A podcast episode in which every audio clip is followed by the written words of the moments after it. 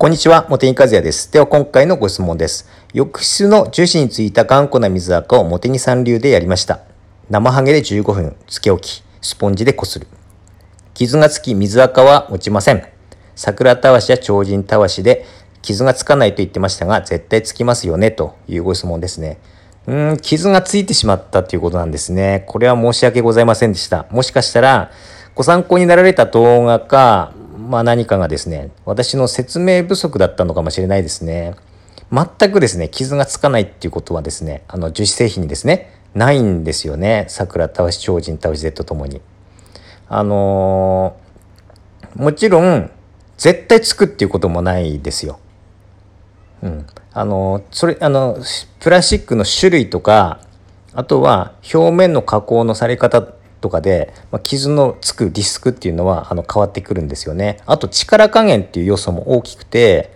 あのもちろん強く擦ればあの傷がつきやすいですしあとは男性の方が強く擦るのと女性の方が強く擦るのでもまたリスクが変わってくるというところなんですが我が家のお風呂はですね TOTO のサザナなんですがあのこの間上げた YouTube に上げた動画はお風呂の小窓のところのプラスチック素材を超人倒し Z と生ハゲお風呂用でこすりました。そこはですね傷をつけずに落とすことができたんですよね。ただ TOTO のサザナのあの前の私の家のあのその TOTO のサザナということに関してなので他のメーカーとかの場合はあの同じ小窓のところのプラスチック素材でもですね傷がつくっていうことは考えられるんですよね。それとエプロンも同じやり方でこすったんですけれども我が家の場合は傷がつきませんでした。カウンターもやりましたしオッケーと椅子もこれまでやったことがありますが傷はついていませんね。あとあのー、まあ、大体最近のお風呂だと壁の一面鏡面仕上げっていうところあるじゃないですか。そこはですね、あの、試したことないですね。桜たわしも超人たわしセットも。なぜかというと多分傷がつくだろうなっていうふうに思ってですねあのまだ試してないんですね。ただやっぱりですね一度試してみようかなと。本当に傷がつくのかつかないのか。もしつく場合でもどの程度の力加減でこするとつくのかっていうところですね。もう試してみたいなっていうところはありますよね。うん、そういうふうにあの表表面の仕上げ方でもあの傷がつくつきやすいとかつきにくいっていうのはあると思うんですよね。やっぱり鏡面仕上げっていうのはつきやすいですしなのでですね、まあ、いろんなメーカーがあっていろんなお風呂がある中であの難しいんですよね。難しいんです難しいので本当であればあのちゃんと丁寧にですねあの説明をしてそのリスクの部分も伝えないといけなかったと思うんですがその動画に関してはそこが不十分だったので、まあ、ご質問者さんにご迷惑をかけてしまったというふうなことになったと思うんですけれどもあのその傷をですね復旧させる方法もなくはないんですよねプラスチック製品ということですからね。あのよく車のあのパーツであの樹脂のところにですねこう傷がつくと、まあ、コンパウンドで傷消したりするじゃないですか。あのコンパウンドのそのすごいちっちゃい目のやつでこうすると傷がなくなると、まあ、同じようなやり方でですね多分あの専用のものもあるのかなというふうに思うんですよね。プラスチック用の傷消し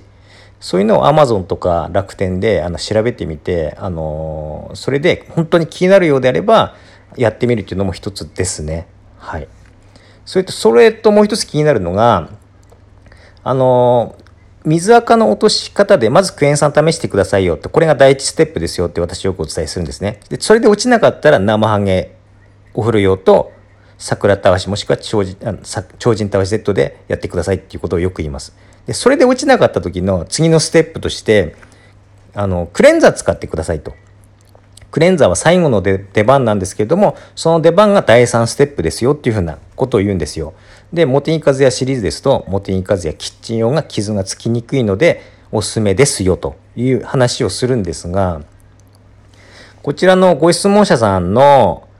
場合はもうすでにですね第2ステップであの傷がついてしまってると。桜たわしか超人たわしセットで傷がついてしまうというぐらいの柔らかいプラスチックなので次のステップ第3ステップに行けないですよねどうしても。クレンザーでこするのが傷がつくリスクが高いですからね。だから、その頑固な水垢を落とす時にどうしたらいいのかなというふうに考えた時に、生ハゲお風呂用を15分以上つけると。いう方法しかないのかなっていうふうに思うんですね。もっと酸性度の強いものをやってもいいんでしょうけれども、やっぱり酸焼けのリスクが、今度は傷がつかなくても焼けるっていう素材の傷み方がですね、出てくるんですよ。で生ハゲお風呂用も15分以上つけるとですね、酸焼けのリスクが高くなってくるので、そこはですね、本当に注意しないといけないんですね。30分よりも1時間の方がもちろんリスク高くなりますから。だから今回はぜひですね、あの慎重にやっていただいて、その酸焼けしないように、どうしても水垢を落としたいということであれば、はい。あと、あのー、まあ、不安ですとか、もう、そうですね、不安ですということであれば、もうプロのですね、清掃業者さん、ハウスクリーニング業者さんに洗って落としてもらうっていう方法もありますね。はい。ただ、どうしても頑固そうな水垢ですから、プロの方でもですね、あの、落とせる方と落とせない方がいるかもしれませんので、そこはですね、事前に写真で撮るなりしてですね、あの、こういった汚れですけれども落とせますかっていうようなやり方、ややり取りをさせ、してですね、で、お見積もりをいただいて、1社よりも数社からあの見積もりをもらった方がいいです。それで決め、あの決めていただくのがいいと思います。もうこれまでの実績とかも聞きながらですよ。まあ、そうされるのがいいのかなというふうに思います。私もですね、今回このご質問の内容をあの見てですね、もうとても反省しておりますので、今度からはですね、もう桜倒し使う時も、あのまあ、傷のつくリスクがあるということをお伝えしながらですね、皆さんに。それと、できる限りいろんなプラスチック素材で試していきたいなというふうな気持ちが出てきましたね。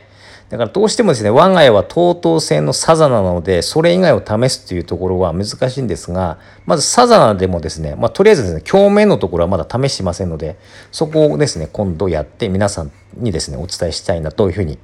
思いました。はい。ということで今回はこれで終わります。どうもありがとうございました。